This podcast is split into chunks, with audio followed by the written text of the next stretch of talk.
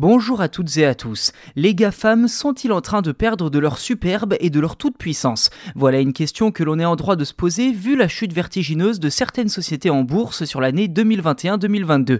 Exemple le plus frappant de cette dégringolade, Amazon a perdu plus de la moitié de sa valorisation en bourse, soit plus de 1000 milliards de dollars.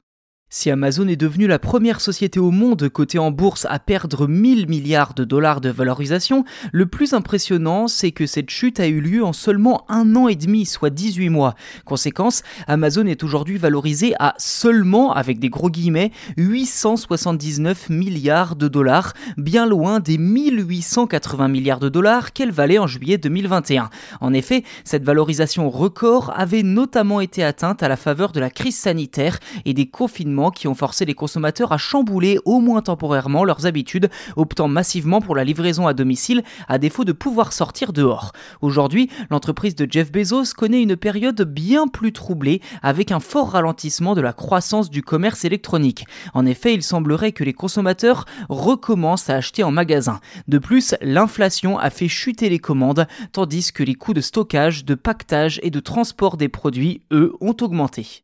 Mis bout à bout, tous ces éléments ont poussé les investisseurs à la prudence, ce qui a fait chavirer Amazon en bourse. D'après le média spécialisé Bloomberg, Jeff Bezos aurait perdu au moins 83 milliards de dollars de fortune depuis le début de l'année 2022. Dans son dernier rapport financier, Amazon anticipe un dernier trimestre 2022 très difficile, malgré les fêtes de fin d'année où l'entreprise réalise normalement un gros chiffre d'affaires. Au total, GAFAM et autres géants de la tech américaine ont perdu 4000 milliards de dollars de valorisation en 2022 2022. Juste derrière Amazon, c'est Microsoft qui enregistre la perte la plus importante avec 889 milliards de dollars de valorisation perdue par rapport à novembre 2021.